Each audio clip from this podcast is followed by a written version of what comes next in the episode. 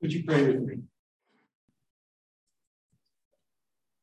Almighty God, open our hearts and minds to your message for us in this hour.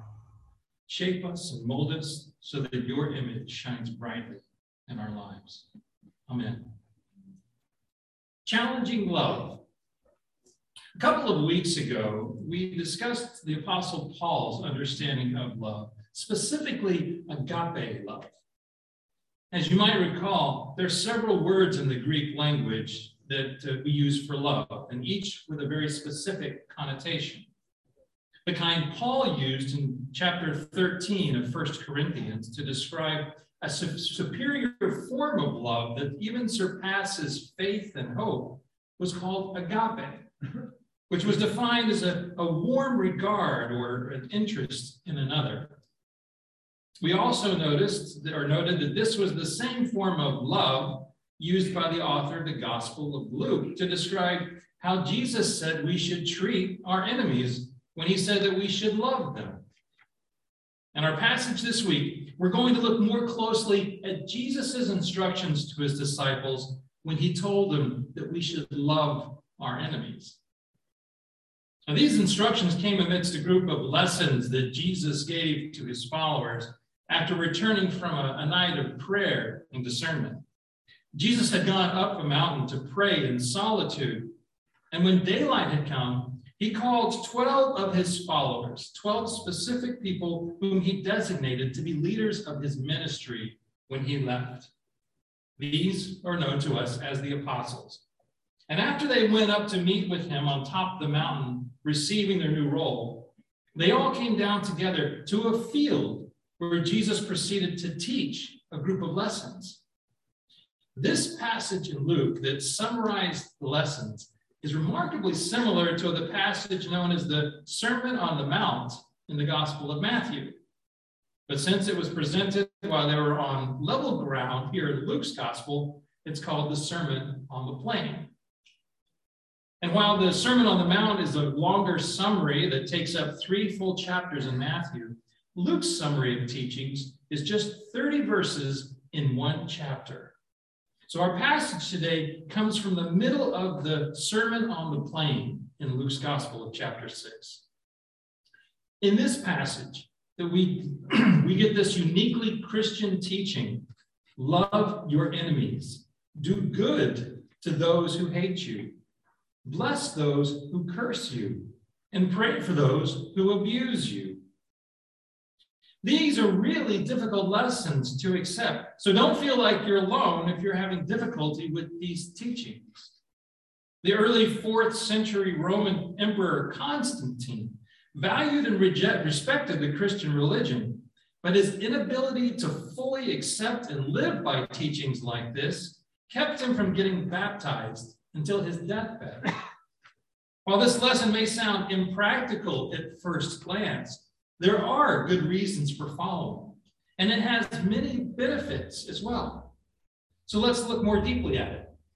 So, first, remember that loving your enemy with the agape form of love does not mean that you need to somehow force yourself to have a deep affection for your enemy. No, it, it means to have a warm regard for your enemy and look out for their interests. Through your expressions of concern for your enemy, you just might win them over, turning your enemy from a foe to a friend. Likewise, acts of kindness to those who hate us in, could result in a very different relationship. The animosity that people feel towards us sometimes has no known origin. Feuds can perpetuate long after the original insult or injury was forgotten. But the cycle of violence that was born out of retribution can last many years. Kindness can break that cycle of violence and motivate people to reconsider their feelings of ill will. Likewise, blessing those who curse you can have the same effect. When you bless someone who has cursed you, they may be motivated to reconsider why they cursed you in the first place. Such a radically unexpected response to animosity takes a great deal of self control. In a sense, these actions can only be taken from a position of strength, and they demonstrate a strong confidence. They require a personal decision that's counterintuitive to most of our cultural norms. And they say to your opponents that you are not going to follow their lead. Rather than responding predictably to insults or injury with more insults and injury, offering, offering kindness and blessings demonstrates personal strength that shows that your confidence in God's faithfulness is much stronger than your fear of society's judgments. Rather than worrying about appearing vulnerable, your actions send a message that you know you have feel no need to impress others with demonstrations of the same kind of aggression that were exerted against you, because you know that violent reactions are really a sign of weakness. Taking control of the situation and facilitating an attitude of compassion and kindness demonstrates a strength, a strength of character, and is really the only way to break the cycle of violence. In our search for understanding how to love our enemy, it's important to also consider responses that are not helpful. For example, the teaching to pray for those who abuse us is not a request for us to accept abuse.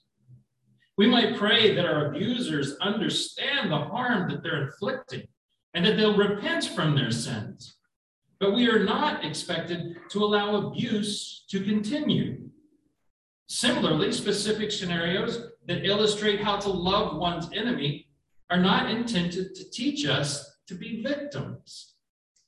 I think some of these scenarios are understood better when we consider the cultural context from which the teachings were given. For example, the lesson to give up your shirt to someone who takes your coat could be considered confrontational in this first century community. Coats could be taken as collateral for debt, But the law described in Exodus and in Deuteronomy places limitations on what can be taken from you and when it should be returned. In Deuteronomy chapter 24, verses 12 and 13, it says, If the person is poor, you shall not sleep in the garment given you as the pledge. You shall give the pledge back by sunset, so that your neighbor may sleep in the cloak and bless you. And it will be your credit before the Lord your God. Offering your shirt would put them in an awkward situation that exposes their unjust attitude to the rest of the community. Likewise, if someone strikes you on the cheek, this passage suggests that you should offer the other. Striking the cheek of a person was considered a, a public insult or a curse. So offering the other cheek effectively makes the statement that your insult is not accepted or even worthy of a challenge. Go ahead, strike the other cheek. This demonstration of strength and self determination tells your opponent that you will not be drawn into a cycle of violence, and you consider their insult to be petty. The other two scenarios mentioned in the teaching to give to everyone who begs from you and to let people keep what they, are, they have taken from you requires careful discernment. Rather than look at these scenarios legalistically, I think it's helpful to consider the principles behind the teachings. Be kind to people, engender an attitude of compassion in your community, and do it to others as you would have them do to you. This golden rule, do unto others as you would have them do unto you, has been discovered and rediscovered in some fashion in many, many different cultures throughout history. But it has unique meaning in the context of this teaching. As Christians, we know that we have sinned and fallen short of the glory of God. Yet we have been given grace through the crucifixion and resurrection of Christ which has allowed us to come back into relationship with God, even though we didn't earn it. We can't earn it. It's an unmerited gift from God, from Christ. And just like the mercy offered to us through grace, we are expected to offer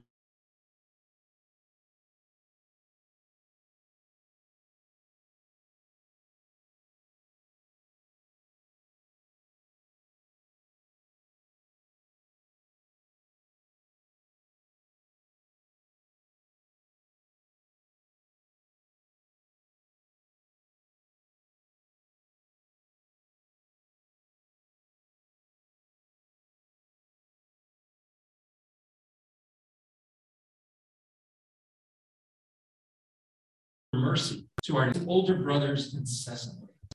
He was clearly his father's favorite son, and he would often tell on his older brothers when he caught them doing something wrong. He would report back to his dad what they were doing.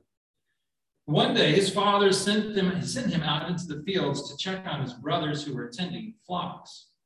And as he approached them, a couple of them started to conspire to kill him. They hated him so much.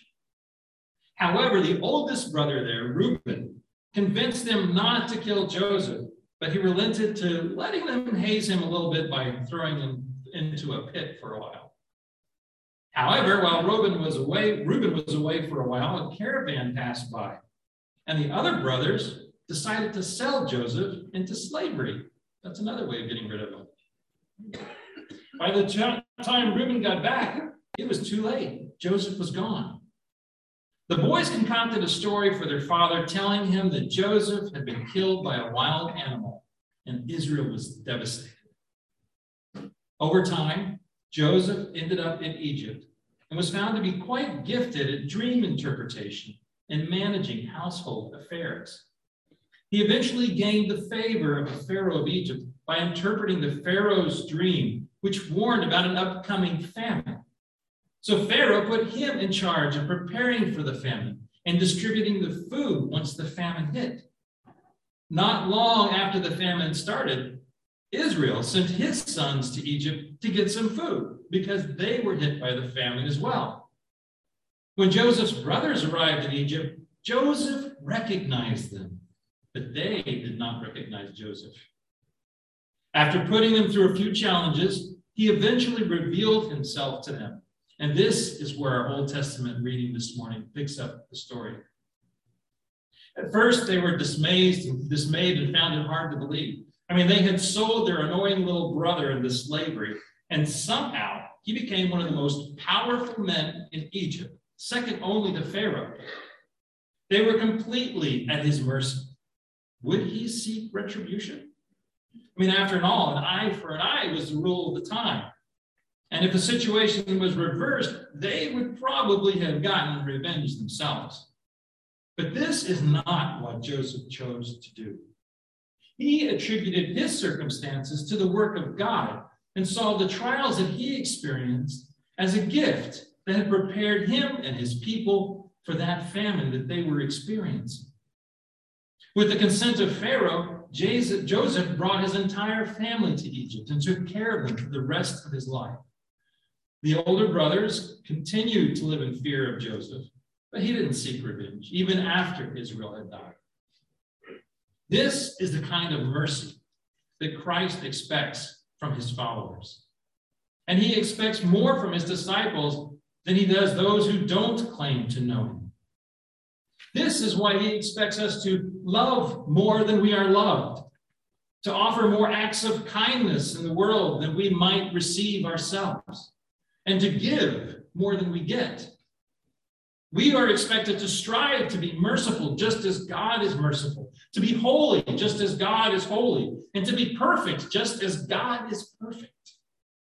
Of course, we can't be just like God, but we are expected to strive for those ideals. And we're taught to avoid trying to be God like God when it comes to certain things like judgment and condemnation, as we read earlier. These are activities that we are to leave up to God. Fulfilling the teachings of Christ can be challenging. It requires a strength of character to make the conscious decisions to avoid the commonly accepted and expected patterns of retribution. Yet we must also remember to balance our search for peace and compassion with a healthy respect for justice, for ourselves as well as others around us. We are not called to be victims, condone mistreatment, or consciously succumb to manipulation in order to appease malevolent people. We are called to love to love in a way that breaks the cycle of violence, restores relationships, promotes respect, and honors the image of God in which we were all born. It doesn't necessarily lead to an easier life, but we are told that it will be more, more fulfilling in the end. The measure we give will be the measure we get. Pressed down, shaken together, running over will be put into your lap. Whether it's in this life or the next one, God only knows. But we are promised an abundance of mercy, compassion, and kindness if we offer these things to others. So I urge you this morning to accept the challenge of discipleship that Christ has laid before us and love your enemy just as you have been loved.